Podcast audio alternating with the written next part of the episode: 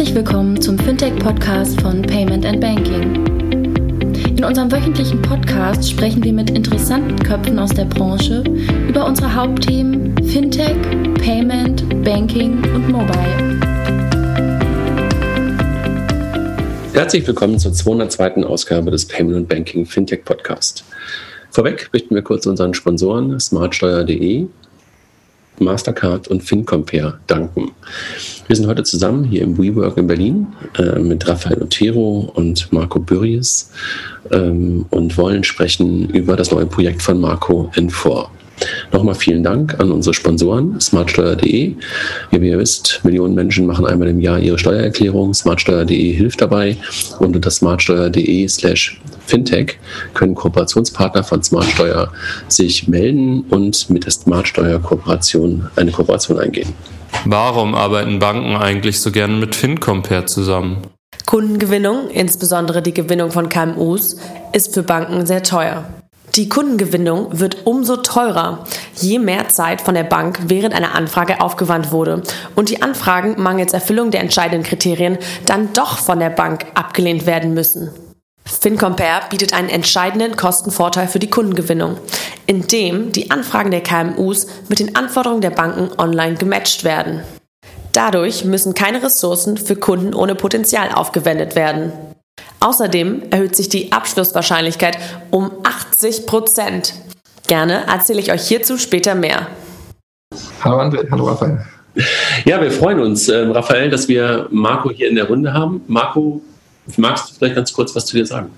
Ja, mein Name ist Marco Börries. Ich bin der Gründer äh, von N4. Das ist meine vierte Firma. Ich habe in den letzten 34 Jahren vorher noch drei andere Firmen gemacht. Das war so ein bisschen Star Office, aus dem dann Open Office oder LibreOffice wurde, äh, wo wir uns kennengelernt haben. LibreOffice? Ist auch, ist auch Open Office, ja. Das war das, wo ihr letzte Woche oder wo ihr im, ähm, im Alles gesagt darüber gesprochen habt, ja? Genau. Ja, alles Open Office, LibreOffice. Da gab ja, es gibt auch eine äh, äh, asiatische Variante. Insgesamt immer noch 300 Millionen Anwender. Und äh, zweite Firma war äh, zusammen mit der Sparkassenorganisation, da haben wir uns ja auch kennengelernt, Star Money mit äh, Star Finanz, wo wir auch einiges Interessantes bewegt haben. Ähm, die dritte Firma war Verdisoft, die ist so direkt äh, als eigenes Produkt gar nicht auf den Markt gekommen, weil wir vor dem Markteintritt aufgekauft wurden von, von Yahoo für knapp. Ein Cebit-Stand, der einfach nur eine große Mauer um einen Stand herum hatte, wo keiner reinkam. Doch, man kam schon rein, weil wir haben im Prinzip da drin haben wir das Connected Live gezeigt. Also, ne? Das war von außen nicht sichtbar. Genau, das, das, war, das war eine tolle Messe. Und äh, wir haben im Prinzip damals äh, schon sehr früh verstanden, dass die Welt sich connected. Das heißt, alle meine Endgeräte, meine Devices sind connected. Und äh, das war damals recht schwierig. Und wir haben damals 2001 prinzipiell sowas wie iCloud gebaut, nur halt weit, weit vorher. Äh, hatten schon 2004 waren wir eigentlich durch damit äh, und haben dann versucht, das entweder mit den Carriern oder mit den, äh, mit den, äh, mit den großen Portals zu vermarkten. Und damals war halt die Sache, dass du es gab noch kein iPhone. Es A gab es noch kein iPhone und B wollten die Carrier halt ihre World Gardens machen. Und die anderen großen Portals fanden das alles spannend, aber die mussten das besitzen. So, und dann war ich vor der Entscheidung, äh, äh, sag ich mal, gestellt, was mache ich da und habe mich dann für Yahoo entschieden, weil Yahoo, Jerry Yang hat halt verstanden, dass Mobile, auch schon 2004 verstanden, dass Mobile wirklich der Weg ist, potenziell diese Weltmarktstellung, die ich auch mal hatte, auf dem PC wieder zurückzuerobern. Also als ich dann damals den Leuten erzählt habe, Mobile wird in absehbarer Zeit viel größer als der PC sein, haben die mich alle für wahnsinnig erklärt. Genau das Gleiche, als ich, gibt so ein schönes Interview mit mir, mit dem Detlef Borchers 1996 aus der Zeit beim Italiener, wo, dann, wo er dann so schön geschrieben hat und es flogen die Spaghettis, wo ich den Leuten erzählt habe, dass innerhalb ganz kurzer Zeit das Internet nicht mehr wegzudenken ist. Und das ist dann auch so ein bisschen passiert. Und, und das hat mich dann zu Yao gezogen, weil Jerry, der Gründer, Jerry Yang, einfach das verstanden hat und das auch geglaubt hat. Und da haben wir eine Menge spannende Sachen gemacht, unter anderem sehr eng mit Apple am iPhone gearbeitet und heute sind immer noch Softwareteile von uns auf dem iPhone drauf. Also wenn du in die Weather-App gehst, in die Stock-App gehst, das ist alles noch basierend auf dieser alten Relationship. Äh, und bis zu iOS 4 war es auch das ganze Push-Mail. Also das war ganz schön zu sehen, das dann auch in ganz viele Hände zu bekommen. Ähm, ja, und dann seit, äh, wir haben auch im Mobile eine ganze Menge erreicht gehabt und dann war äh, äh, gab es diese unsagliche Microsoft-feindliche Übernahme, die dann eigentlich das Momentum von Yahoo gestallt hat. Danach war Yahoo nicht mehr so wie vorher und war für mich dann der Punkt, wo ich sagte, das muss ich jetzt nicht mitmachen und habe dann äh, bin wieder nach Europa zurückgegangen, auch aus familiären Gründen und äh, habe dann einfach mich entschlossen, diese Vision, wie kann ich kleinen Unternehmen helfen, in einer Welt mit Amazon und Co. digitalisiert zu überleben, die in die Tat umzusetzen. Und das hat dann von 2009 an, da waren wir ja auch beide äh, äh, am Gange, äh, von 2009 an bis jetzt, äh, also nicht bis jetzt, sondern bis, bis September 2017, als wir dann quasi offiziell unsere, unsere, unseren Launch hatten. Äh, ja, mich, mich, mich arg beschäftigt. Also eine lange Historie und äh, sozusagen, wer die ganze Historie nochmal hören möchte, den kann man, glaube ich, auf den Zeit Online-Podcast noch verweisen. Ne? Allerdings muss man ein bisschen Zeit mitbringen. Sechs Stunden waren es, glaube ich. Ne? Also irgendwann hast du dann plötzlich eine neue Flasche Wein rausgeholt und hast den Namen, glaube ich, gesagt. Ne? Ja, das war dann, ich habe gesehen, also die Jungs, äh, wir haben schon eine Menge gecovert gehabt und die Jungs wurden auch ein bisschen müde. Nein, das war, also, also, es war alles gesagt. Das war das Schöne dabei. Also ganz, ganz kurz noch für die, für die Gäste, die, oder die, für die Hörer, die das nicht kennen, es gibt einen Zeit, Zeit Online-Podcast, wo der Gast selber das, das, das Codewort sagt und die hat wirklich eine, wirklich eine tolle Geschichte über das deutsche, nicht der deutsche, über das Internet und über die Software sozusagen geben können und du als Almanach sozusagen da drin, das war echt großartig zu hören. Also Raphael meinte gerade sechs Stunden, boah, das muss ich mir aber nochmal anhören, aber also ich habe es schon getan auf dem Fahrrad. Marco, super, dass wir hier zusammen sind und vielleicht jetzt, weil ich glaube, fast alle kennen oder haben schon mal davon gehört aus unserer Community über N4 oder Number 4. Das war eigentlich so der, genau. ich weiß gar nicht, die Firma heißt glaube ich noch so, aber mittlerweile das Produkt heißt N4. Ne? Ja, die Brandname, der kam also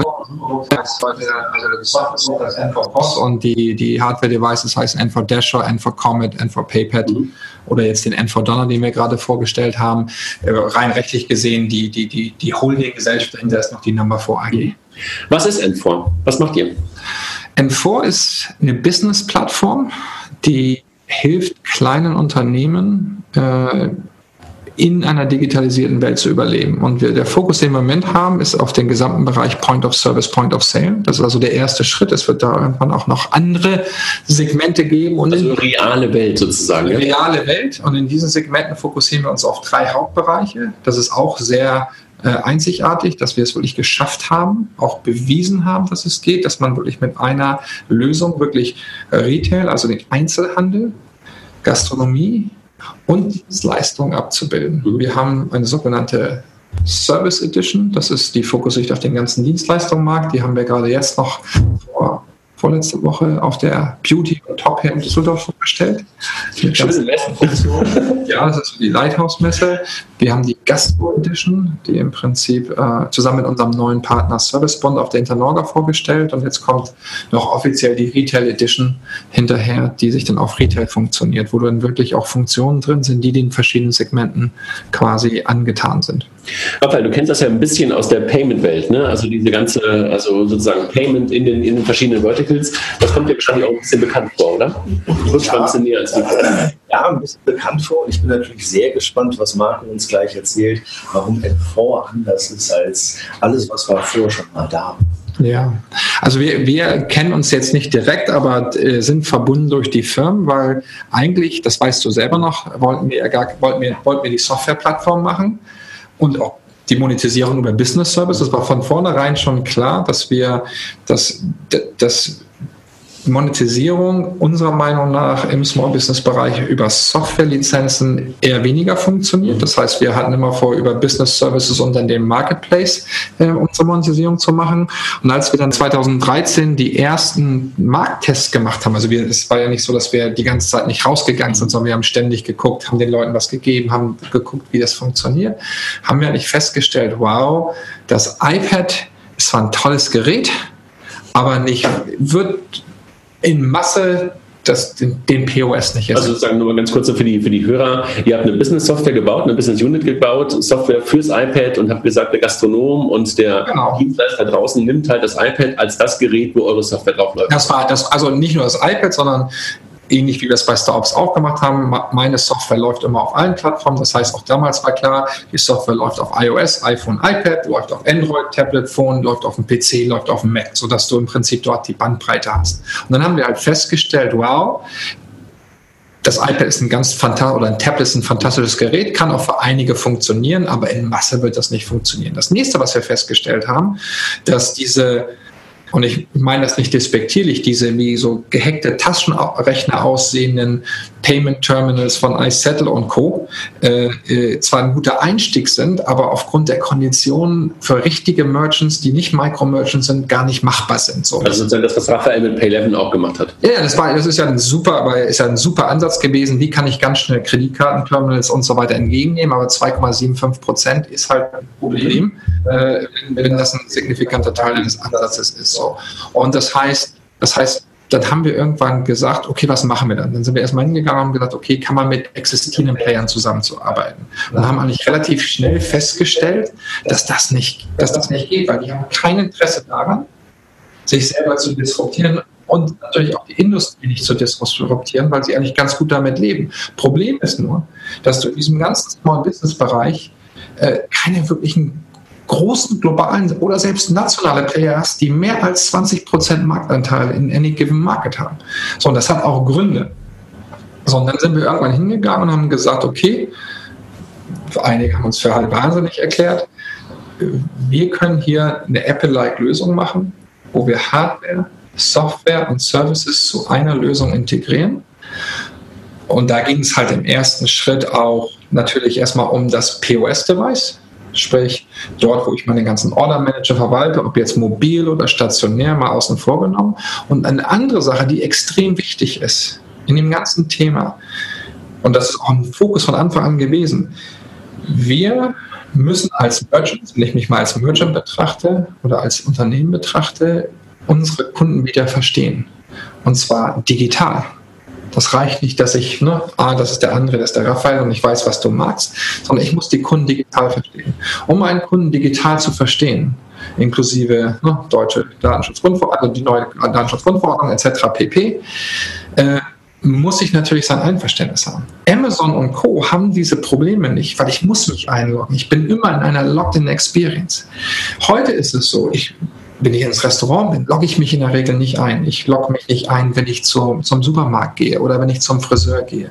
Das heißt, wir haben uns ganz klar überlegt, wie, wie, wie, was muss passieren, damit du einen Kunden wieder digital verstehst. Also klar, du musst ein Kundenprofil aufbauen, das machen wir auf ganz, ganz tolle Weise, aber du musst ja überhaupt erstmal die Triggerpunkte schaffen. Und da haben wir den Checkout-Prozess also was für Amazon der Login-Prozess ist, ist eigentlich für den Handel oder für die, für die Dienstleistung der Checkout-Prozess. Und dann war natürlich ganz klar, wenn ich diesen nicht, sage ich mal, beeinflussen kann, bestimmen kann, für Point of, für Promotions, für Trigger Points, um sich zu registrieren, um Kundenumfragen zu machen, äh, dann werde ich Probleme haben. Und das heißt, da kam dann die strategische Entscheidung, was ist elementarer Bestandteil vom Checkout-Prozess? Payment. Mhm. Und dann ich kann mich noch an Gespräche erinnern, wo dann Mitarbeiter auch mit Raphael gesprochen haben von uns, der Bernd, ne, und dann zurückkamen. Die halten uns alle für komplett crazy. Weil wir dann irgendwann in 2013 gesagt haben, wir bauen Payment Devices, und zwar zertifizierte Payment Devices. Und wir werden darin eine Core Competency machen. Und die haben uns alle für wahnsinnig gehalten, weil natürlich dauert das. Raphael, du weißt das. Das ist ein großes Investment. Wir haben dieses Investment gemacht und wir können heute mit Fug und Recht sagen, dass wir wirklich das zu einer Core Competency gemacht haben. Wir haben, äh, was wir auch immer mehr, genauso wie wir Hardware-Komponenten zu einer Core Competency gemacht haben, Hardware und Software zu verbinden. Und da ähm, sage ich mal auch, man muss nicht alleine mal, wir kennen das alle, wenn wir heute hingehen und machen Checkout an der Tankstelle und so weiter. Das sieht ja sehr archaisch aus, also sehr, Entschuldigung für das Denglisch, äh, also sehr, sehr altmodisch. Wenn man sich heute unsere, unseren Paypad anguckt, das sieht aus wie ein iPhone. Ne? Das ist, das ist auch von der ganzen User Experience, äh, die ich dann dort habe. Und das war eigentlich ganz wichtig, aber entscheidend ist, dass wir dadurch, dass wir jetzt den End-to-End Checkout-Prozess mitbestimmen können, können wir dabei helfen, den Kunden wieder digital zu verstehen. Und das war, und natürlich, worum wir auch geglaubt haben, ist, wenn du dir anschaust, wie heute, wie heute, was auf der einen Seite hast du, wie gesagt, natürlich toll, ne? die, die ist die Summer, äh, SAP 11 ist ja auch in Summer aufgegangen. Das war irgendwie so ein komischer Reverse Takeover, wo eigentlich. Äh, Wir nennen es Merger. Genau Äh, äh, äh, finde ich, finde ich toll, auch was da, also wirklich, was da gemacht worden ist, war nicht unser Fokus. Wir wollten nicht an die Micro-Merchants ran, sondern unsere Merchants machen in der Regel Faktor 10 der Transaktionen, wie der Durchschnittsmerchant von denen. Ähm, und wir wollten vor allen Dingen nicht nur das Payment-Problem lösen, sondern das erste für uns ist Payment eine wichtige Sache. Aber das entscheidende Bestandteil ist halt hinzugehen und zu sagen, und auch nicht nur die Kasse lösen. Die Kasse ist quasi der erste Schritt. Über die Kasse komme ich an die, an die Artikel ran, über die Artikel komme ich an die Warenwirtschaft ran. Über die Artikel kann ich jetzt hingehen und kann das Inventory, also den, den, das, was ich verkaufe, den Lagerbestand syndicaten in eine Online-Präsenz rein. Ob das jetzt ein physikalischer Lagerbestand ist oder für Reservations. Das heißt, das waren alles so strategische Punkte, wo es darum, und Payment ist halt ein ganz wichtiger Bestandteil. Aber das war jetzt nie eine Payment-fokussierte Jetzt bin ich an dem Punkt, wo äh, wir jetzt uns entscheiden können, ob ich die nächste Stunde nur Nachfragen mache nach diesen ersten fünf Minuten oder ob ich probiere, die zusammenzufassen. Äh, du hast viele Sachen gesagt, wo ich nicken muss, weil Demokratisierung von Zahlungsakzeptanz, Kartenakzeptanz, Digitalisierung, dem Longtail helfen, ihr seid sicherlich hier drei oder vier Merchants, also deutlich weiter drüber die, als, als das, was wir jetzt Micro-Merchants gemacht haben. Mhm. Die brauchen aber Hilfe. Genau. Komplett. Ja, komplett verstanden. Ich glaube, jeder, der äh, wie du es gerade schon gesagt hast, äh, mal an der Tankstelle war oder von mir aus nicht gerade in eine Hipster-Boutique in Berlin-Mitte reingeht, weiß, dass am Ende des Tages Checkout noch genauso stattfindet wie damals im Tante-Emma-Laden. Ja, du gibst 20 äh, Pfennig darüber und kriegst deine drei Bonche. Ja, und genauso gibst du heute irgendwie vermutlich deine 200 Euro rüber und kriegst irgendwie 30 Bonche. Ähm, aber ansonsten hat sich im Checkout-Prozess nicht viel geändert. Jetzt kommt die große Frage, wie schafft man das? Und du hast viele Punkte angewandt, was ihr machen wollt. Ihr habt über Payment angefangen. Du hast gesagt, ihr wollt den Checkout ownen. Da würde ich als erstes reingehen und fragen, wie? Du hast am Ende des Tages, also walk me through, wie der, wie, der, wie der Ami immer so schön sagt. Wie funktioniert der Checkout-Prozess? Wir haben hier den Vorteil, wir haben ein Gerät vor uns. Nämlich so eins, eins der tollen Geräte, die, die der da entwickelt hat. ähm, wie stellst du dir Stand morgen den Checkout vor mit eurem Gerät? Äh, nicht nur morgen, sondern das betreiben ja Heute. mehrere tausend. Das ist ja lustig. Ich war kürzlich mit Marco zusammen und bin abends einen Wein trinken gegangen und hatte dich vorher noch gefragt, wo kann ich es denn mal ausprobieren? Und es war wirklich Zufall. Du hast mir gesagt, wo ich hingehe. Nicht gesagt, wo ich hingehe. Ich war dann im Weinladen in Hamburg, in Tevino. Und, und dort hatte ich dann eine Karte. Und Steffi kam in der Tat noch mit dem, mit dem ich glaube, mit, ersten, mit, mit, dem, in der ersten Generation auf mich zu. Und ich sage, du hast nicht wirklich jetzt gerade hier ein N4-Terminal. So, doch, das ist so geil. Also jetzt äh, Werbung. Da war ich wirklich echt was Also, wie gesagt, das ist, wie wir uns das nicht nur vorstellen, sondern wie das heute von mehreren tausend Merchants deutschlandweit schon praktiziert wird, ist wirklich, Checkout fängt für uns jetzt nicht nur bei Elektronik an. Checkout fängt erstmal an, dass ich natürlich beim Prozess hingehe und erstmal sage, wie willst du überhaupt bezahlen? Ne? Willst du in Cash bezahlen? Wir bieten den Leuten die Möglichkeit an, mit Geschenkgutscheinen zu bezahlen. Auch das ist für mich eine wichtige Sache, dass wir für jeden Geschenkgutschein quasi ein kleines Konto anrichten, sodass du wirklich das Ding 50 Mal benutzen kannst, bis der Betrag weg ist. Natürlich alles steuerlich korrekt verbucht.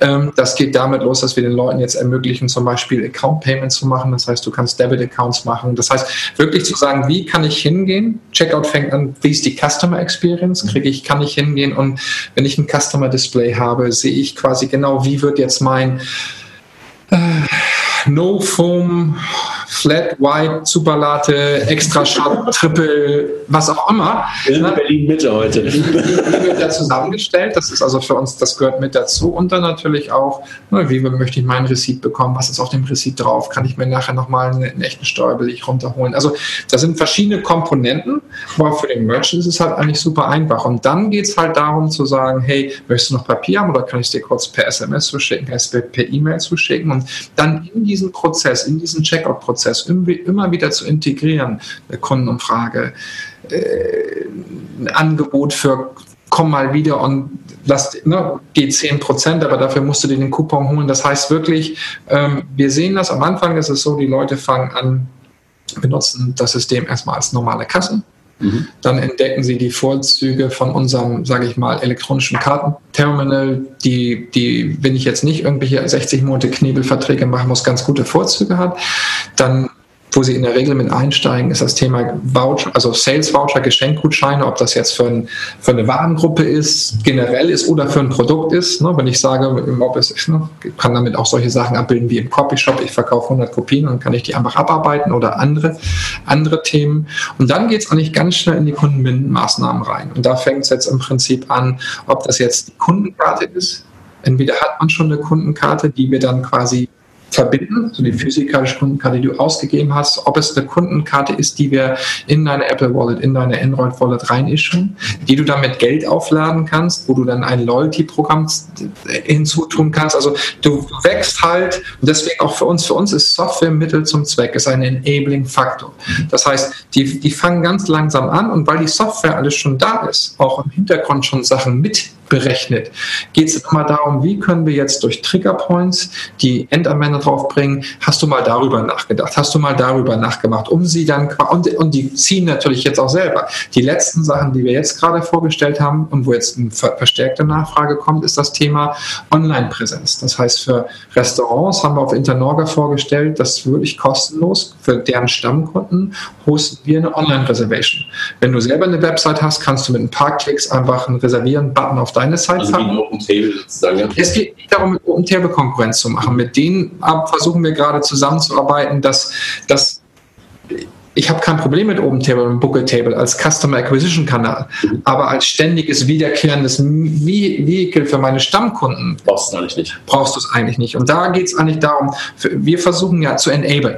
Wir nehmen dann, wenn wir quasi die Online-Präsenz, ob das jetzt Reservation ist für Tische, für Hotels oder für jetzt Frise zum Beispiel für einen Friseur, für eine Dienstleistung, oder ob das auch ein, eine Shop-Online-Präsenz ist. Da geht es mir nicht darum, mit Shopify Konkurrenz zu machen. Das können die viel besser. Aber mir geht es darum, ne, ein lokaler Händler, was macht er denn? Der, es, es geht doch nicht darum, hinzugehen, dass der auf einmal ganz viele Kunden, ich bin in Hamburg und ich muss ganz viele Kunden in Wuppertal gewinnen. Darum geht es ja nicht. Sondern es geht ja darum, dass ich meine Kunden lokal behalte und meinen Kunden eine Connected Commerce Experience anbiete. Das heißt, der Kunde bei mir in den Laden reinkommt und an der Kasse sagen kann, du bist im Weinladen, sagst, auch der Wein gefällt mir, schick mir die Kiste mal zu, weil ich bin gerade mit dem Fahrrad da und kann sie nicht mitnehmen. Dann möchte ich eine Delivery Order direkt an der Kasse eingeben. Oder du sagst, weißt du, morgen komme ich mit dem Auto, ich bezahle sie jetzt schon und ich pick sie morgen ab um 14 Uhr. Diese Möglichkeiten des Connected Commerce, entweder ein Team durch Software auf, auf dem Checkout-System läuft, auf dem POS-System läuft und dann natürlich die gesamten Tools, die wir mitliefern für das Auftragsmanagement, das im Prinzip das Packen dieser Ware mit den richtigen Notification läuft, weil der Weinladen ist eigentlich dafür nicht ausgelegt. Mhm. Oder im zweiten Schritt hinzugehen, zu sagen, du bist jetzt nicht im Laden, willst auch nicht rein, willst nicht reinkommen, machst dein Handy, dein iPad, dein PC auf, gehst auf die Weinladenseite und kannst dann entweder eine Delivery Order oder eine Pickup Order quasi in deiner Website eingeben und holst sie dann, bezahlst sie schon und holst sie dann entweder ab oder lässt sie dir schicken. Und die Daten gehören dem Daten, dem Merchant? Die Daten gehören komplett dem Merchant. Das ist für uns ganz wichtig. Das ist eine ganz, es gibt drei wichtige Regeln. Ne, das ist wie bei, wenn du Real Estate machst, das ist Location, Location, Location. Und bei uns ist es, die Daten gehören dem Merchant, dem Merchant, dem Merchant. Das ist für uns ganz, ganz wichtig, weil wir wollen den enablen, diese Daten A erstmal gerecht zu erfassen und dann natürlich die auszuwerten. Das heißt, wir werden nie hingehen, wir werden die Daten benutzen, um ihm zu helfen, sein Business zu machen. Wir werden niemals hingehen, jemandem anderen Zugriff auf diese Daten zu geben, es sei denn, der Merchant sagt, hey, das ist ein Partner von mir, das ist meinetwegen ein Lieferant, ein Lieferantenpartner von mir, mit dem bin ich in dem Warenwirtschaftssystem gewonnen. Meine Verkaufssachen share ich mit dem, sodass der mir einen besseren Service machen kann. Das entscheidet aber der Merchant. Wie lange brauchen Merchants, um das zu verstehen, was sie alles mit dir machen können? Das ist ein, das ist ein, wie gesagt, das fängt, das ist ein Prozess und dieser Prozess ist never ending. Das ist ja das Schöne dabei. Software ist ja nicht never ending. Wir daten unsere Software alle zwei bis vier Wochen ab inklusive Betriebssystem-Updates und so weiter. Das passiert heute wie Google oder Facebook. So ist unsere Softwarearchitektur gemacht. Das heißt, du kriegst heute auch nicht mit, wenn Google oder, oder, oder selbst wenn Safari und Chrome heute ein Update spielen, kriegst du es nicht mehr mit. Das heißt, das haben wir von vornherein so ausgelegt, dass im Prinzip äh, die die Evolution never stops. Das verstehe ich sozusagen, die, die, dass die Software aktuell ist. Aber wie kriegst du es in die Köpfe von den, von den Merchants rein, dass sie das verstehen, was alles möglich ist? Schritt für Schritt. Mhm. Also wirklich, wirklich Schritt für Schritt. Das ist nicht so, dass du erstmal. Dafür auch Partner? Weil du dafür sagst, ganz klar Partner, wenn ich zum Beispiel hingehe, was wir, was wir zum Beispiel in der Gastronomie jetzt vorgestellt haben. Wir haben zusammen mit dem Servicebund. Servicebund ist ein quasi Distributor, ein Grossist, der quasi an, an die Gastronomie liefert, nicht an Endkunden, sondern an die Gastronomie, ob das jetzt ganz viele Restaurants sind, Hotel, Hotels sind oder auch Catering oder in der, in der, in der, in der Kantinenversorgung. Was den Servicebund aushält, was ich sehr ganz spannend fand, ist, dass ein Zusammenschluss von 29 unabhängigen mittelständischen Unternehmen, die sich aber über IT verbunden haben. Und so können sie 80.000 Gastronomiebetriebe deutschlandweit versorgen. Was wir mit denen jetzt gemacht haben, zum einen sind wir hingegangen und haben deren Warenwirtschaftssystem, deren Bestellsystem eingebunden, sodass das ganze Thema Stockkeeping, Nachbestellen, neue Produkte anlegen automatisch und passiert. Das ist automatisch immer da drin und ich muss einfach nur einen Account bei denen haben und log mich ein. Du hast einen Account bei denen und Account bei uns, die Sachen werden synchronisiert. Und das Interessante dabei ist, der Servicebond sieht sich, ist für uns kein Vertriebspartner, der ist ein Go-to-Market, ein Digitalisierungspartner. Der Servicebond ist jetzt hingegangen und geht hin und stellt sogenannte Gastro-Coaches ein, die quasi Experten sind, um dann hinzugehen und den Gastronomen bei der Digitalisierung zu helfen. Das ist der, den ich gerade meinte, der sozusagen in den Mindset des Merchants kommt. Das ist genau das Thema. Und der dann hingeht und sagt, hast du mal das probiert? Ne? Wie kannst du das miteinander verbinden? Das fängt erstmal ganz trivial an und dann kommen natürlich die Merchants auch hin. Dann kommen so Leute hin und sagen, hey, ich mache Takeout und ich habe jetzt hier drei Tablets stehen. Mhm. Macht das für mich irgendwie Sinn? Ne? Das ist... Das kennst du wahrscheinlich auch noch ganz gut, dass der Taxifahrer ja, also ne? geh, geh in Silicon Valley, frag irgendjemanden im Restaurant, wo sind die Tablets von den ganzen anderen Startups, der macht eine Schublade auf und du siehst irgendwie 25 äh, Android oder iPads oder genau. was Da hat sich jeder drin verdient. Marc, jetzt hast du eine Sache erzählt, die ich sehr spannend finde, weil wir sie nämlich auch live und in Farbe mitbekommen haben. Bei, bei Pay11. Merchants nähern sich dem Thema Digitalisierung selbst in 2018, 2019 erschreckend langsam. Und du sagst, das ist ein Prozess. Mhm. Ihr seid jetzt verdammt groß in Vorleistung gegangen. Mhm. Ihr habt nämlich ganz viel schon gebaut, mhm. wo, weil ihr seid, glaube ich, auch nicht, ich glaube, da möchtest du auch nicht in eine Schublade geworfen werden, ihr seid nicht das normale Startup, was sich quasi erst um das Problem kümmert, wenn die Kunden da sind, sondern du denkst jetzt schon darüber nach, was die morgen brauchen können und integrierst schon die Lösung und hast dementsprechend jetzt schon Kassensysteme gebaut, hast schon die ERP-Anbindung gebaut, hast schon das Loyalty-System gebaut, hast also schon Schritte vorweggenommen, wo du glaubst, wo, oder wo ihr glaubt, dass das der Prozess sein wird, wo die Leute hingehen werden. Und du sagst selbst, Merchants brauchen Zeit. Sie fangen an mit Merchant Issued, also sei es die Stempelkarte oder was auch immer. Mhm. Und dann musst du irgendwann den Sprung schaffen zum Endkunden, wo der Endkunde sagt, la la la, und du landest bei sowas wie Square Wallet, wo du sagst, jetzt bin ich auch auf der Endkundenseite angekommen. Das also, so eine, wir werden niemals Endkundensachen machen. Also wir werden Frontends machen, die der Endkunde zum Merchant-Facing bedienen kann, aber wir werden niemals auftreten mit Endkunden. Das mal das heißt, Endkunden, und da, da will ich jetzt einmal kurz hin. Du hast gesagt, du willst die Checkout-Experience own und der Checkout, und da bin ich bei dir, ist der Prozess, der Digitalisierung und der dem Händler zur Digitalisierung hilft oder zum Gewinnen fällt? Also wir wollen den Checkout-Prozess ownen und zwar für unseren Merchant, nicht okay. für uns selber. Und das ist eine ganz, Nein, ganz das ist eine ganz, eine ganz wichtige Sache. Und vielleicht noch mal ganz kurz zu den Themen, die du sagtest, wo du sagst, Herr, wir haben vorausgedacht. Wir arbeiten im Prinzip nach folgendem Credo.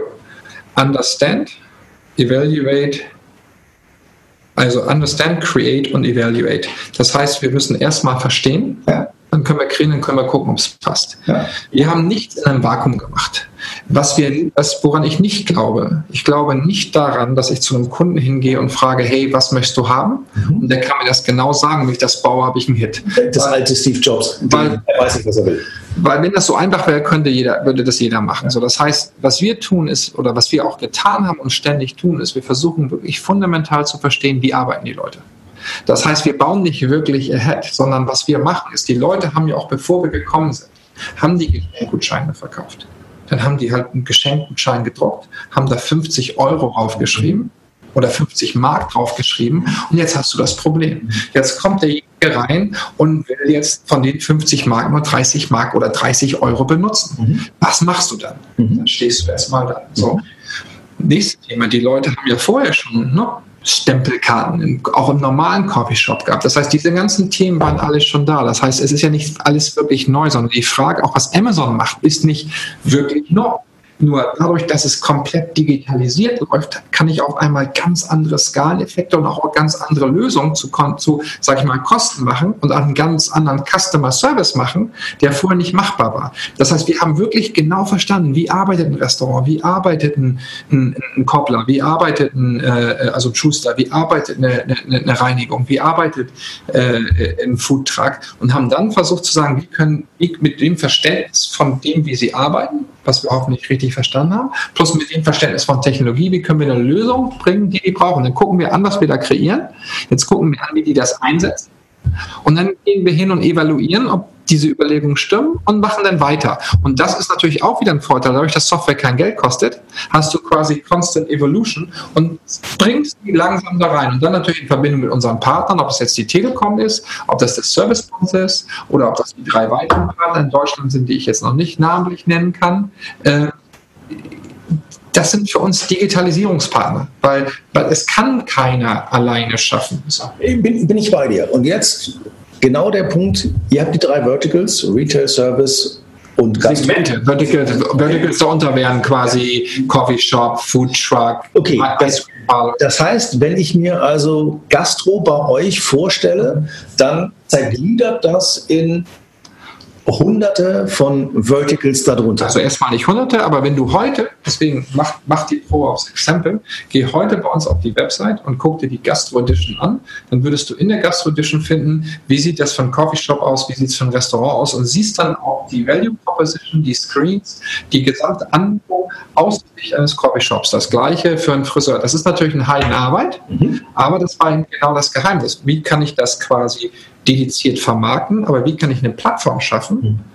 die im Prinzip die gleiche Plattform ist und die mir wirklich erlaubt, im Endstadium alle diese Hunderten von Millionen von kleinen Unternehmen wie eins aussehen zu lassen, weil dann habe ich Scale. Ja. Und das ist genau das, was wir. Das meinte ich mit Vorleistung. Du hast im Endeffekt halt an Beispielen probiert, genau diese Mini-Segmente einmal vorzudefinieren, zu sagen, so könnte es, so sollte es aussehen für einen Foodtruck, so könnte es aussehen für ein Restaurant. Ja, aber wie wir das gemacht haben, ist ganz interessant. Und zwar sind wir damit schon wirklich weil wir uns ja, wir haben ja auch, uns auch die nötige Zeit genommen. Wir sind wirklich 2014 angefangen und haben die ersten 15 Verticals mhm. erstmal definiert und sind dann hingegangen und haben wirklich richtig Research gemacht. Also wirklich hingegangen, Videos aufgenommen, Interviews gemacht, um das wirklich erstmal zu verstehen, dann Lösungen gebaut, die denen wieder gezeigt, um wirklich da quasi in den Dialog zu gehen, mhm. um nicht da, sag ich mal, in, in, in, in einem Vakuum. Natürlich, wenn du dann nachher rausgehst, lernst du immer wieder neue Sachen, aber auch da, wenn ich mir anschaue, wenn du mit unserem Partner Service Bunch sprichst, seitdem wir, da haben, mit denen haben wir zuerst das erste Mal quasi uns Mindshare-mäßig getroffen im November 2017, haben dann 2018 so die ersten Piloten angefangen ne, und, äh, und haben jetzt offiziell unsere Partnerschaft bekannt gegeben 2019. Haben die dafür jemanden rausgeworfen? Ja. Also ein Mitbewerber aus, also mit Marktbegleiter aus Bremen mhm. haben die dann der, der, haben die da rausgeworfen und, äh, und das Interessante dabei ist, ist, dass, dass das zeigt man, das sind lange Wege. Mhm. Ne? Also in der Startup-Welt, also aber das, was bei Nachhaltigkeit nachher bei diesem Partner läuft, da fahren jetzt von den von den Gesellschaften fahren jetzt drei rum, die haben schon angefangen, den Gastro-Coaches Autos zu geben, wo dann quasi unsere, Co unsere Joint brennt, der Visa Post, das ist also quasi die spezielle Lösung dort drauf ist oder auf ihren LKWs. Das heißt, was bei der Telekom, was du nachher nachher, das dauert halt eine Zeit lang, weil das sind halt Tanker, oder zum Teil Flugzeugträger, äh, keine Schnellboote unbedingt, äh, aber du brauchst halt diese Masse, um auch die Masse dieser kleinen Unternehmen zu erreichen. Und das ist halt, das war von Anfang an drin. Und das, da, da sind wir, hast du recht, wir sind hier nicht das normale Startup. Also das normale Startup hat nicht die Möglichkeit, 40 Millionen Euro zu investieren, von denen ungefähr 20 Millionen mein eigenes Geld ist. Ähm, die, um, um solche Sachen auch zu machen.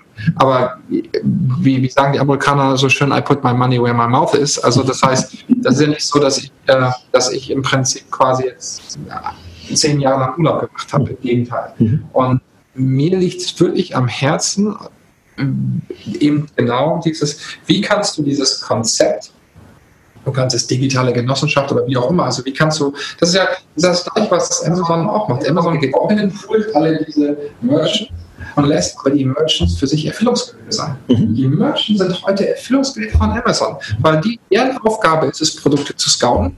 Amazon guckt sich dann wunderschön an, welche laufen zu welchen Preisen kaufen die dann selber ein. Damit darf der Merchant dann wieder neue Sachen scouten oder er ist halt out of business. Und wenn es richtig gut läuft, produziert die gesamten Produkte sogar selber und auf einmal hat selbst eine Duracell mit Batterien ein echtes Problem. So, das kann man auch so machen. So kann man auch Digitalisierung nutzen. Wir haben einen anderen Ansatz. Wir glauben, wir glauben, dass wenn wir eine Plattform schaffen, wir, wir wollen nicht das Business für das Unternehmen führen, sondern wir wollen den Unter, die, wir wollen die Unternehmerin oder den Unternehmer enablen, ihr Business aber auch digital zu führen. Im im Konzerthof. Sag mal, ist es leichter? Also, du hast es gerade so ein bisschen gesagt und ich bin auch gekommen, als du gerade über das Auto gesprochen hast, was euer Partner sozusagen brandet. Mhm. Ist es leichter, Hardware an diese Zielgruppe zu geben und denen was in die Hand zu geben, als nur über Software zu reden? Das haben wir nachher verstanden. Das war ein guter Punkt, das haben wir nachher verstanden. Wir haben uns irgendwann, wir haben, wir haben ja, wir haben ja auch gesagt, okay, wie gehen wir jetzt an den Markt ran? Wir haben jetzt eine Lösung, die ist eigentlich für jeden da. Das habe ich schon bei Star Office gelernt. So nach dem Motto, wenn du bei Star Office, du Textfile braucht jeder, Office Suite braucht jeder, gehe ich doch einfach zu jedem hin und sage, hey, das, was du hast, ist nicht so gut, was ich habe, ist besser, nimm doch meins. So, dann bist du automatisch in einem negativen Sale.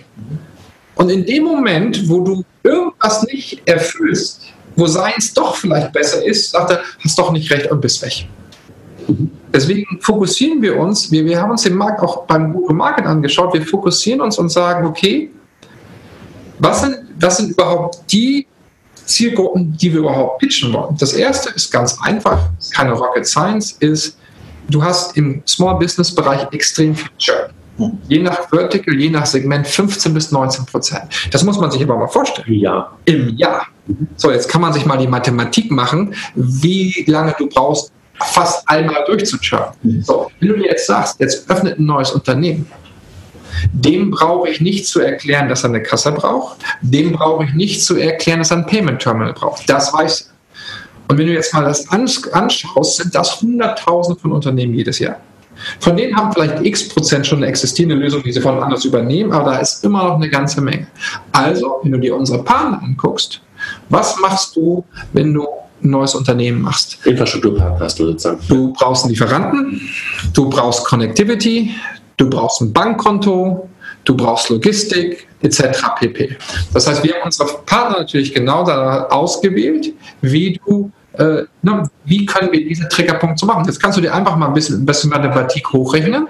Wenn du 15, 15 bis 19 Prozent jedes Jahr schon nach Vertical. So, und mit dem Partner langsam da rein, jetzt kannst du dir überlegen, im ersten Jahr, im zweiten Jahr, im dritten Jahr, im vierten Jahr, im fünften Jahr, im sechsten Jahr. Und deswegen kommen ja auch meine Aussagen zustande, die sind ja nicht irgendwie aus der Luft gegriffen, zu sagen, ja, wir haben einen ziemlich guten Plan in, in dieser Strategie gefruchtet, wenn wir die richtigen Partner haben, die wir in vier, fünf, sechs Jahren ziemlich Marktbeherrschung erreichen können. Das nächste Trigger-Element, weil in dem Moment, wo wir jetzt reingehen, mit der Preis-Performance, die wir haben, wenn du jetzt einfach hingehst, wir bieten, unsere Partner gehen hin und machen aus einem Gesamtpreis, den wir haben, monatliche Gebühren, weil sie das finanzieren oder weil sie noch Service draufpacken oder was anderes. Aber wenn du jetzt einfach den Basispreis nimmst, können wir einem, Unter einem Unternehmen heute für 1000 Euro ohne monatliche Softwaregebühren oder sonst was eine Komplettlösung anbieten. Damit sind wir Faktor 4 bis 5 günstiger als alle anderen. So.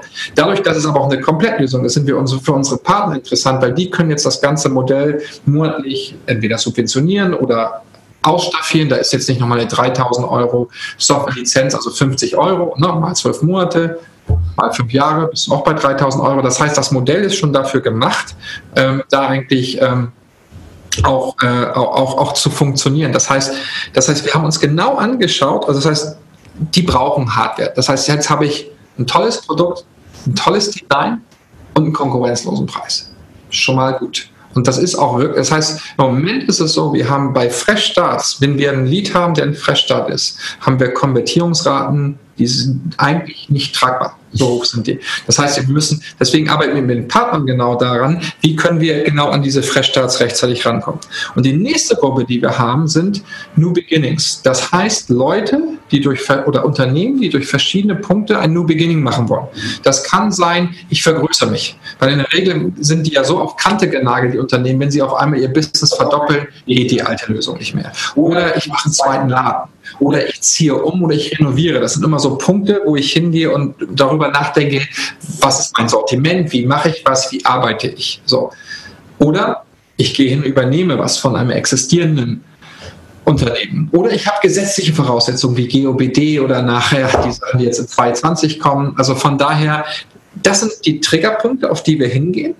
Und wenn man sich dann wieder unsere Partner macht, was passiert, wenn du umziehst? Du musst eine Leitung von A nach B verlegen. Wenn du dich erweiterst, brauchst du vielleicht einen Kredit. Das heißt, oder du brauchst einen erweiterten Lieferanten. Das heißt, alle unsere Partner sind nicht nur Digitalisierungspartner, sind, sondern in der Go-to-Market-Schiene auch für uns, sage ich mal, Finder dieser Triggerpunkte bei ihren Kunden. Und das sind in Summe, wenn ich dann Freshstarts zusammenfasse, sind das je nach Segment zwischen 20 und 25 Prozent, die wirklich jedes Jahr clean auf den Markt kommen. Und jetzt muss ich nur die Mathematik machen, ein bisschen hochrechnen. Und dann habe ich eine ganz, und dann hast du vollkommen recht, das war jetzt eine extrem lange Antwort. Dann hilft natürlich eine Hardware, die ich brauche, als Delivery-Wise der Lösung. Und natürlich dann, dass die Software ein Enabling-Faktor ist. Und jetzt muss man ja eins sagen. Unsere Software läuft hier nicht nur auf unserer Hardware, sondern läuft auf deinem Mac auf, oder auf euren beiden Macs. Wir haben nur Macs hier, auf euren iPhones, auf euren iPads, auf euren Android-Devices etc., auf eurem Windows-PC, auf dem Surface. So, und ohne dass wir dafür Geld nehmen.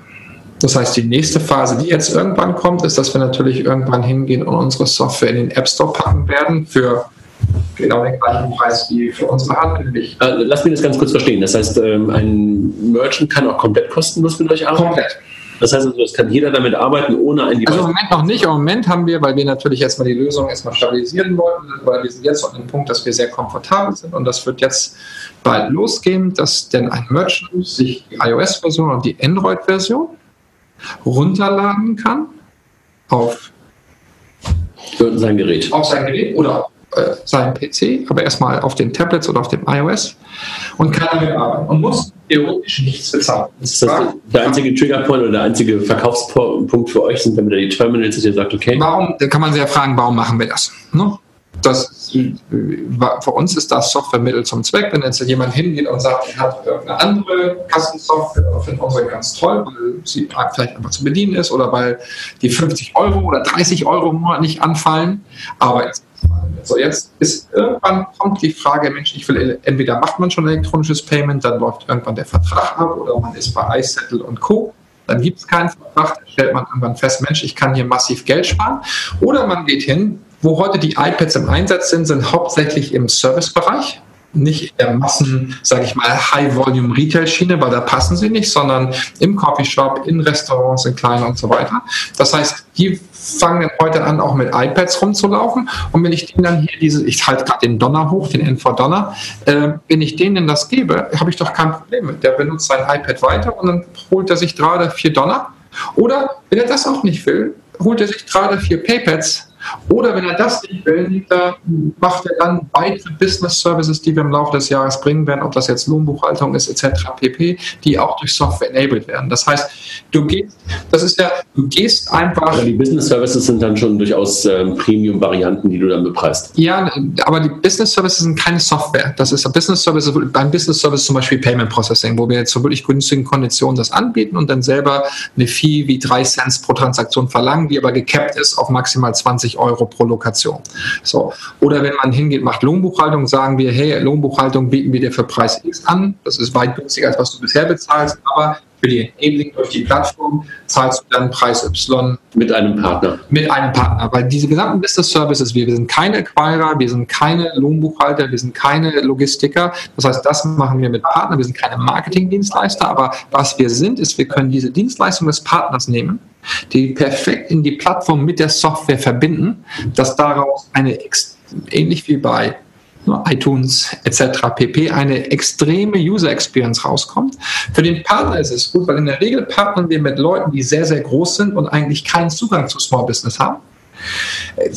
Für den Partner gibt es auch keine Kanalisierung, weil es ist jetzt nicht so, dass wenn jetzt ein Payment Providing Partner bei uns da reingeht, unser Payment Gerät funktioniert nur im Zuge unserer Lösung. Das heißt, das heißt, du disruptierst deinen eigenen Markt nicht, sondern du gewinnst einen neuen Markt. Das heißt, du hast keine Saleskosten, weil dieser Service, der Service wird von uns quasi durch die Plattform oder durch die Partner mit verkauft. Das, was der Partner, der Service, der Business Service Partner machen muss, er muss ein gutes Produkt zu vernünftigen Konditionen und einen vernünftigen Service machen, weil das sind für uns alles Managed Services. Das heißt, wenn du eine Frage hast zu deiner Lohnbuchhaltung dann oder zu einem Payment Processing, dann, dann gibt es da eine vernünftige Hotline, die wird nicht von uns gemacht, sondern von den echten Payment-Experten.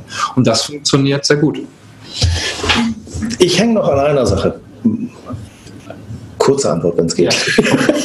Sonst laufen wir komplett aus. Ich war, ich war, jetzt zu lange mit das und Co. unterwegs, das war, ich bin jetzt so gemüht. Ja, keine sechs Stunden. Ja, ja. Ähm, das, was du gesagt hast, widersprach sich jetzt ein bisschen dem, was du am Anfang gesagt hast. Jetzt hast du von New Business gesprochen und jetzt hast du von Change Business gesprochen. Mhm.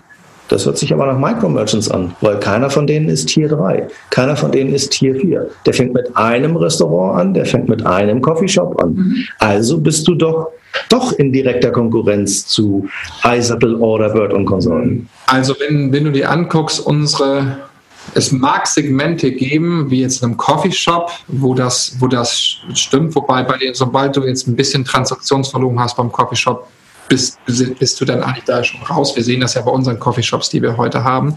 Aber wenn du heute hingehst und machst eine, machst eine Modeboutique, wo du dann, ne, du hast einfach gewisse Umsätze, die dann nicht mehr ein Micro-Merchant sind. Oder wenn du bist, hast ein vernünftig, du machst ein, machst ein, äh, ein Restaurant. Ne? Also bei uns gibt es ein Restaurant, den nennen wir noch Bauzi, wird keiner genau wissen. Der hat nur aufgemacht. Aber der haut tausende von Gerichten jeden Monat durch. Ne? Also das heißt, das heißt, das heißt, Micro-Merchants sind für mich eigentlich, äh, ne? also für mich der, derjenige, der, der, der quasi hingeht und äh, im Stadion seine Brezel verkauft, wenn er jetzt selber wäre. Nur das, das wäre jetzt ein Micro-Merchant oder der einen kleinen, sein Coffee-Card durch die Gegend schiebt. Für mich geht, es ist halt eine Frage von der Anzahl der Transaktionen. Ne? Und wenn du hingehst oder wenn du, wenn du jetzt eine Bäckerei aufmachst, eine Bäckerei ist keine Micro-Merchant. Wenn du dir anguckst, du hast ganz viele kleine Transaktionen, aber da haust du richtig was durch. Ne? Und das sind eigentlich das, das Interessante dabei. Aber für mich geht es darum, den Leuten nicht nur die Kasse zu bringen, sondern den Leuten dann nachher weiter in die Tiefe reinzubringen. Und wenn am Anfang nachher dann sagen, hey, das ist doch so gut, wenn auch Micro-Merchants kommen, wunderbar, die nehmen wir auch mit, aber das ist jetzt nicht so, die wir tagen. Verstanden. Ähm, der zweite Punkt, wo ich einmal kurz nachhaken wollte, ist Partner. Ja. Das macht total viel, wenn ich, wenn ich ein, das Beispiel Telekom, weil ich die vielleicht ein bisschen kenne, auch wie gut man in diesem Konzern irgendwie mit Partnern umgehen kann, selbst wenn man irgendwie Teil des Konzerns ist. Telekom oder ein Bankenpartner. Mhm. Wie kriegst du die dazu, dass die euer Produkt vorstellen und dass die euer Produkt nicht kaputt vorstellen, Blödsinn erzählen in Anführungsstrichen oder andersherum gesagt, will ich tatsächlich in der Sekunde, wo ich ein, nehmen wir das Beispiel äh, Coffeeshop, da will ich vermutlich keine Festnetzleitung mehr, sondern vielleicht nur ein Mobiltelefon. Genau. Wie kriege ich zu diesem Zeitpunkt euer Paket, ohne dass die Qualität, die du sicherlich über so etwas wie diesen Verbundpartner im Gastronomiebereich hervorragend bekommst, weil das ist ein Coach, der nimmt sich Zeit, der kennt sich damit aus. Geh mal in einen Telekom-Laden und guck dir an, was da für Leute drin sind. Möchtest du von den Leuten beraten werden als Unternehmer, wenn du deinen Laden aufmachst? Natürlich. Aber die Frage ist, bis zu welchem Grad? Also ich, wir haben ja in Deutschland auch durch die Politik angefangen, immer die Telekom zu bashen und vergessen, nein, es ist ja so, ne, die Telekom ist an allem schuld und wenn wir kein Gigabit... Also ich muss ganz ehrlich sagen, ich bin total zufriedener Telekom-Kunde und ich nutze alles von denen. Danke. Du bezahlst auch zu viel vermutlich. Nee, aber das, nein, aber das, also, genau, und das ist das, das Thema dabei ist und das, das mit dem ganzen Bashing mal weg. Die, die Brand Loyalty, die die Deutsche Telekom hat, ist off the charts. Ne? Also wir sehen das, du, Es kaufen heute bei uns Lösungen, die, die, die, würden von einem Start in Berlin niemals eine Lösung kaufen. Weil da kommen dann Leute, die machen New Beginning, weil die alte Kasse ist nicht mehr legal. Die sind seit 30 Jahren literally Telekom-Kunden, solche Fälle gibt es. Und die kaufen das, weil es von der Telekom kommt, weil die von der Telekom vertrauen. Also, äh, natürlich hat alles seine positiven, also es gibt immer ein Yin und Yang, positiven und negativen Seiten. Wenn ich jetzt hingehe, wir sind heute in über 44 äh, 44 Shops vertreten, Ende des Jahres irgendwann in 100. Warum ist das wichtig? Wichtig ist es, um uns anzufassen. Mhm. Gibt es in allen diesen 44 Shops perfekt ausgebildete Mitarbeiter? Äh, nein. Äh, was wichtig ist, ist, ne, wo trainiere ich? Ich glaube, es ist ganz wichtig, das Vertrauen der Partner zu nutzen, aber dann Experten zu machen. Also ähnlich wie wir das bei den Gastro-Coaches gemacht haben, haben wir natürlich bei der Telekom angefangen, erstmal einen Fachvertrieb zu machen.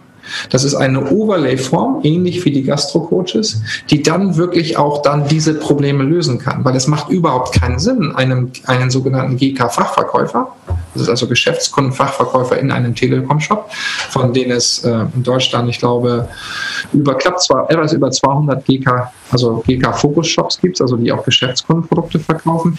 Den wird man nie zum Gastronomie-Experten, zum etc-Experten, zum etc-Experten machen. Aber was ich machen kann, ist, ich kann den so enablen, dass er zum einen die vier, fünf wichtigsten Fragen beantworten kann und dann seinen Experten zu holt. Und den holt er dann aus einem Expertenzentrum, wo wir zentral das bündeln.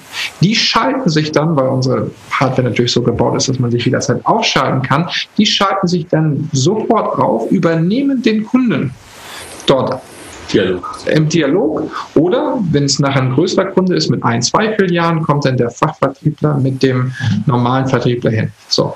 Das ist das, was im Prinzip, aber genauso wenig wie jetzt der Service schon alle Gastro-Coaches an Bord und geschult hat, ist das auch bei Telekom ein Prozess. Das heißt, du wirst ein paar gute Experience haben, es wird auch heute geben, die, die, die sind schlechte Experience. Das dauert ein bisschen bei den, bei den Servicebund-Leuten verstehe ich auch, dass sie einen totalen Mehrwert davon haben, weil ihre Waren durch angebunden ist, die ja. Effizienz bei denen steigt und möglicherweise auch der Durchsatz steigt. Mhm. Das Digitalumsatz, das ist ja ganz, ganz wichtig. Wenn, was ist der IT-Umsatz?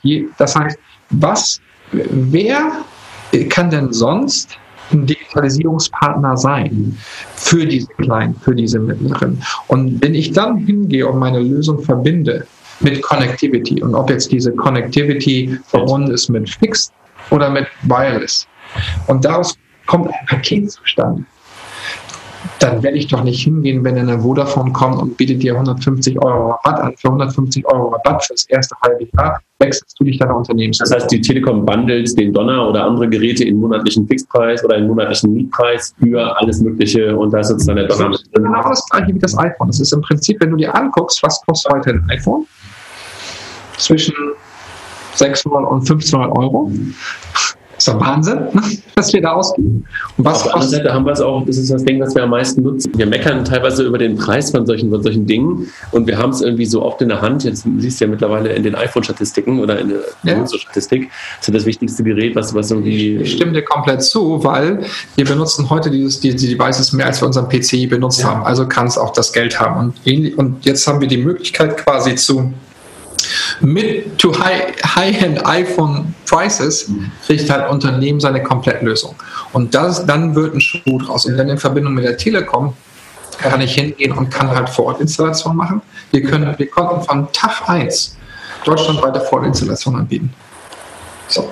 Da ist natürlich auch nicht immer alles perfekt gelaufen, aber wir haben natürlich dann daraus schnell gelernt, die Leute immer zufriedengestellt. Auch dort hast du wieder ein zentrales ein zentrales Team, wo dann auch derjenige vor Ort direkt ausschalten kann. Und Jetzt kann ich ein bisschen, wann kommt der Podcast? Nächste Woche wahrscheinlich. Ach, nächste Woche, aber es, es sind ja nur wir beide hier und wir drei hier. Also, äh, wir haben natürlich auch erkannt, dass sowas wie in Donner haben wir ja nicht nur Wi-Fi drin, sondern LTE.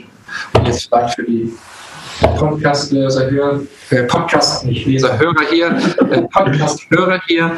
Ähm, wir äh, finden diese Idee LTE nicht nur in mobilen, sondern auch in die stationären Device zu haben, eine sehr gute. Mhm. Weil man, wenn man das hätte, könnte man ganz, ganz tolle Sachen machen. Man kann hingehen und kann, unabhängig ob der Router jetzt LTE fließt oder nicht, einfach sicherstellen, dass ich so gut wie nie mehr offline gehe. Gerade wenn ich das verbinde dann mit dem National Roaming äh, zwischen den verschiedenen Masten, kann ich wirklich dann sicherstellen, vielleicht bis an drei Prozent der, der, der, der, Fläche in Deutschland, dass ich nie mehr offline gehe. Und wenn ich das Ganze mit vernünftigen Konditionen versehe, dann ist das ganze Onboarding nicht nur ich mache ein neues Geschäft, also muss ich warten, bis die Leitung gelegt wird, sondern ich mache ein neues Geschäft auf, das Ding kommt an, ich packe die Schachtel auf und äh, es geht los. Und das kommt in Magenta, ja? Also nicht in Schwarz, sondern das Gerät ist dann Magenta. Das Gerät, unsere Geräte sind, unsere Geräte sind, äh, unsere Geräte sind unsere Geräte. Das heißt, wir haben aber ganz bewusst, wir glauben, sie sehen extrem schön aus. Sie sind schwarz, schwarz, silber. Sie haben von uns kein Logo drauf.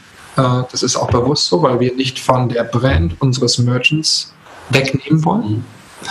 Ähm, die, die, die, die, das Brand kommt mit der Co-Branding kommt mit der Lösung des Partners, also Magenta Business Post. Die Software, äh, die Software wird co-gebrandet mhm. und dadurch kommt die Beziehung zu dem Partner zustande, aber es ist immer noch eine N4-Power-Lösung, kann ich beliebig mixen und kombinieren. Ich komme gerade deshalb drauf, weil meine Tochter gerade ein neues Telefon bestellt hat für zu Hause und das ist in der Tat ein Telekom-Telefon in Magenta. Sehr schön ausgedrückt. Ähm, Du hast erzählt, viele Services und wie viele Partner, also Partner im Sinne von zentralisiert, da gibt es diesen Ansprechpartner. Wie viele Leute sitzen da bei N4? Ich stelle mir jetzt Fußballfelder an Menschen vor, die diese ganzen Backends äh, ja, die, die, bemannen und am Telefon sind. Die, die, Fußballfelder, die Fußballfelder sitzen dann in Masse bei unseren Partnern. Ne, das heißt, wenn ich jetzt hingehe, das heißt, wenn ich jetzt hingehe zur Telekom gehe, die Telekom hat verschiedene Callcenter, die im Prinzip, äh, die im Prinzip, die wieder schulen. Das heißt, unsere Aufgabe ist halt Train the Trainer, äh, äh, Train the Experts. Wir verkaufen auch ein bisschen selber, äh, aber jetzt nicht, um in Konkurrenz mit unseren Partnern zu sein, zum einen setzen wir natürlich dadurch erstmal den Basispreis, der dann über irgendwelche anderen Modelle äh, runtergerechnet werden und, und keep everybody honest. Äh, und zum anderen müssen wir ja selber das lernen. Wenn wir unseren Partner das beibringen wollen, müssen wir es selber lernen. Nur wir werden bei uns nie äh, 100 Salespeople haben. Mhm. Oder wir werden bei uns nie äh, 50 Inside Sales Mhm. Teams haben, sondern so viel, dass wir genau, also dass wir im Prinzip, wir fahren jetzt, wir fahren jetzt, haben jetzt angefangen, haben wir vielleicht so gesehen, so ein bisschen mit, mit, mit, wir haben bisher nie Geld für Marketing ausgegeben, das machen auch alles unsere Partner. Wir haben jetzt so die ersten zwei Testversuche gemacht, wie können wir Demand Generation für online machen, mhm. äh, aber auch für unsere Partner. Mhm. Das heißt, wie können wir denen helfen? Das heißt, alles, was wir tun, äh, ist, ist für unsere Partner. Wir, auch unsere Websites gehst, bewerben wir die Partner da auch. Das ist halt ganz wichtig. Ähm, wir machen die Großkunden mit unseren Partnern. Das ist auch ganz wichtig. Was, was, was ganz interessant ist zu sehen, dass jetzt nicht nur die Kleinen festgestellt haben, dass das ganz interessant ist, sondern auch die Großen. Das heißt, wenn wir vorher in den letzten zwölf Monaten, dann hatten wir, wie hast, du hast mal einen Friseur, mit, mit, mit zwei Läden oder mit drei Läden, was du jetzt lokal hast, oder ein Bäcker mit zwei oder drei Läden, kam jetzt als nächster Schritt der, der, der Friseur mit 35 bis 40 Läden. Mhm. Äh, ist das ein Problem für die Software oder ist das nein, nein, das ist also was wir gemacht, also wir haben eine Plattform gebaut, keine Software, äh, die wir, die wir jetzt sukzessive öffnen, erstmal für unsere Partner und irgendwann komplett. Genauso wie die Leute vergessen, das erste iPhone hatte keinen App Store. So, das heißt, das heißt, das heißt, du weißt ja noch aus unserer, unserer Vergangenheit, dass wir das Ganze immer als Plattform von Day One, das kann also andere kannst bestätigen, von, vom ersten Tag waren wir eine Plattform und jetzt nicht irgendein Produkt. So, das heißt, das heißt, so bis 30 Filialen kannst du das noch gut selber managen. Wenn es dann um 1500 oder 2000 Filialen geht, wo wir jetzt mittlerweile auch Anfragen bekommen, dann haben wir eins vorgestellt, auch wiederum mit dem, mit unserem Partner Telekom. Äh, Telekom hat ja nicht nur den, den, den, den, den, den Mittelstands- oder den, den Small Business Vertrieb, sondern die haben ja auch die T-Systems, wo sie auf große Kunden gehen und wo auch die Systemintegration da ist. Und da sind wir zusammen mit der T-Systems und mit dem Systempartner hingegangen und haben jetzt sehr erfolgreich, haben wir vorgestellt auf der Eurosys. Wir machen halt nie so große Pressreleases und so weiter, weil das unsere Kunden nicht brauchen und wir eh genug Demand haben und haben dann auf der Eurosys vorgestellt, wie du jetzt die N4-Lösung die dann im Laden vor Ort steht, von SAP tragen kannst. Das heißt, wir haben eine komplette SAP-Integration vorgestellt auf der Eurosys. Das heißt, wenn du jetzt, jetzt, jetzt 200, 500, 5000 Filialen hast, die wollen wir im Backend nicht mehr managen. Mhm. Dann wird quasi die Filiale vor Ort zu unserer, zu unserer, zu unserer N4-Org, zu unserer N4-Organisation und die Kriterien da sind. Aber der Taktgeber ist dann nicht mehr die N4-Plattform, sondern das SAP. Da werden dann in, als Beispiel könnte auch eine andere ERP-Plattform sein. Und da werden dann in Realtime werden quasi Preisänderungen oder sonst irgendwas, Verfügbarkeiten von hinten nach vorne durchgeschossen. Und in Realtime geht Umsätze nach hinten zurück. Glaubst du, das wird das größere Business in Zukunft? Nee, äh, weil wenn du dir rein statistisch die Zahlen zusammenrechst, ist die Aggregat, der Aggregat des Kleinen immer noch weit größer als die anderen. Was du natürlich hast, ist, und das ist das Schöne, alles das, was wir da lernen oder was wir dort gewinnen, auch dann an Profitabilität, können wir wieder den anderen zurückgeben. Bei den Großen nehmen wir per Software Geld. Warum tun wir das? Weil die Großen, die Kleinen haben nicht die Möglichkeiten, die gleichen Business Services wie Payment Processing, Lohnbuchhaltung etc. pp. zu vernünftigen Konditionen zu acquiren, wie wir denen das erlauben. Die Großen brauchen das für uns nicht. Das heißt, die Großen haben die besten Deals sowieso selber, weil sie groß sind. Das heißt, da werden wir unsere Business Service anbieten. Da in der End, wir nennen das Enterprise Edition, gibt es halt ein ganz normales Software as a Service Fee. Also hast du demnächst in den T-Shops, in den T-Punkten den äh, N4 anbieten? Nee, das ist, ist eine andere Diskussion, ein anderer Podcast, warum die lieber ihre eigene Kasse weiterpflegen sollen. Aber das ist momentan in Deutschland. Ne? Also die Produkte, die, die ihr rausgebracht habt, gehen für den deutschen Markt. Ist gut gehen für den deutschen Markt oder habt ihr momentan auch schon andere Länder? Ja, wir sind jetzt, wir, ich hatte es schon, ich glaube, bei der Zeit so ein bisschen gesagt, dass wir werden jetzt im zweiten Quartal, werden wir jetzt aus Deutschland rausgehen. Mhm. Das wird erstmal ein bisschen an unsere direkten Nachbarn, zwei Nachbarn im Süden sein, wo wir, wo wir, wo wir zum Teil deutschsprachiges Umfeld haben, aber bei dem einen Nachbarn. Typische deutsche Expansion, ja. Die deutsche Expansion auch wieder mit Partnern. Das, da freue ich mich sehr drauf. Ich war, war, war vor zwei Wochen in Zürich, äh, letzten Freitag in Wien so. Dann geht es, was uns auch nah ist, in den Norden. Mhm. So, das sind auch, das ist auch immer wieder, also äh, mit, mit der gleichen Partnerstruktur, sind Sachen, an denen wir schon lange arbeiten. Also man hat ja in der Service-Professor gesehen, so ein Partner von einem ersten Gespräch und dann sich auch einzugrooven, weil für uns ist ja auch wichtig, dass der Partner diesen gleichen Wunsch hat und auch die gleiche Mission hat, das kleine Unternehmen digitalisieren zu wollen. Weil wenn er das nicht tut, dann macht das für uns und für ihn keinen Sinn. Das heißt, wir gehen dann daraus und ich war die letzten, die letzten zwei, drei Wochen ein paar Mal in den USA. Ähm, das heißt, äh, das kann auch jetzt passieren über einen schon existierenden äh, Partner, der in den USA auch ganz gut vertreten ist. Da sind wir aber auch gerade dabei, das zu diskutieren. Siehst du irgendeinen globalen oder europäischen Partner an deiner Seite, wo du sagst, okay, der wäre perfekt? Also keine Ahnung, irgendwie ein Infrastrukturpartner, wie du ihn gerade bei den Telcos beschrieben hast, oder irgendeine Bank, die europäisch so stark ist, oder ein Payment Provider, wo du sagst, mit dem super? Also wir gucken uns, wir, wir, wir, gucken uns wirklich Land für Land an, weil du nicht, wie gesagt, du brauchst wirklich eine Kombination gerade. Das heißt, das heißt, du hast natürlich jetzt Leute wie Telekom, die, die natürlich extrem interessant ist. Wir haben, äh, ne, die, du bist, die sind nicht in Deutschland natürlich super marktführend. Sie haben aber auch eine interessante Position in Österreich. Sie haben vor allem natürlich eine sehr interessante Position in den USA. Total. So, das ist natürlich schon gut, aber das ist jetzt nicht so, dass du sagen kannst, du hast einen Partner, mit du dann. Es ist wirklich, weil du alles gefragt, was muss man da tun? Es ist viel Arbeit. Ich bin, bin im, im ersten Jahr persönlich einmal die Woche in Bonn gewesen. Ich versuche jetzt immer noch alle zwei Wochen, alle drei Wochen einmal da zu sein. Einfach auch zu sehen, wie läuft das da, wie kannst du, also weil das ist natürlich, du machst auch, machst auch Change Management in der Organisation. Mhm.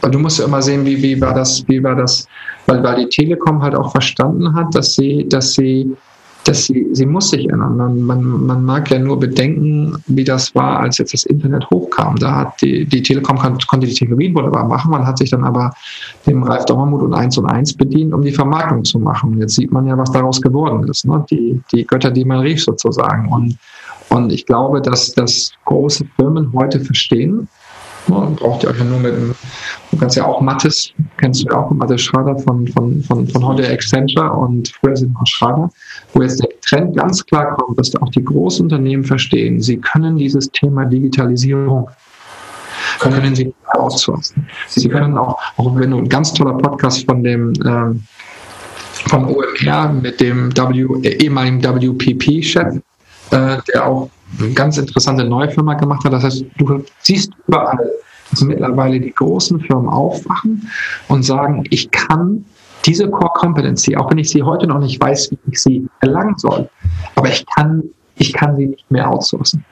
Und das ist eigentlich, und, und bei den Kleinen, die finden ja nicht mal ein, wo sie outsourcen können. Und da wollen wir halt, also da wollen wir eben der Partner sein, um da quasi die, die, die, die, die, die, die Runde zu schaffen. Da wollen wir der Partner sein, die, äh, die dort denen helfen und, und vielleicht jetzt um wieder den Bogen zu spannen zu, zu euren Podcast-Hörern, Payment ist ein wichtiges Thema davon, aber für mich ist Payment mehr als eine Kreditkartenzahlung. Für mich ist Payment Alipay, für mich ist, ist, ist, ist, ist WePay, ist für mich das ist für mich auch, wie kann ich hingehen und wie kann ich die, die wie kann ich die Chinesen, äh, die ja immer mehr jetzt bei uns als Touristen rüberkommen. Ne? Die Aufgabe wird sein, wie kann ich nachher meinen Merchant helfen, dass sie in dem, äh, in dem WeChat-Client auf einmal discoverable sind. Mhm. Weil diese Leute, also die, die Chinesen machen mit dem WeChat. Du hast es erzählt, ne? dass, dass du gerade wie so geführt wurdest in Singapur, was glaube ich, ne? Also ja. wenn du wirklich äh, über, über, über, das, über das Ökosystem halt wirklich durch die, die Leute sind durch die Filialen durch oder durch die, die Maus.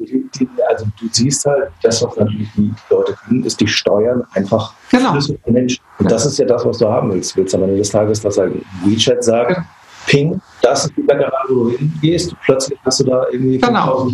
Genau, und das ist das Thema dabei. Das heißt, jetzt muss ich aber, jetzt muss ich also den Content, also das Inventory meiner Bäckerei irgendwie mit den WeChat-Teilen syndicaten, weil, wie du schon sagst, die laufen nicht mit Google Maps durch die Gegend. Das ist aber jetzt ein spannender Punkt, auch da wieder ein bisschen aufpassen auf die Zeit.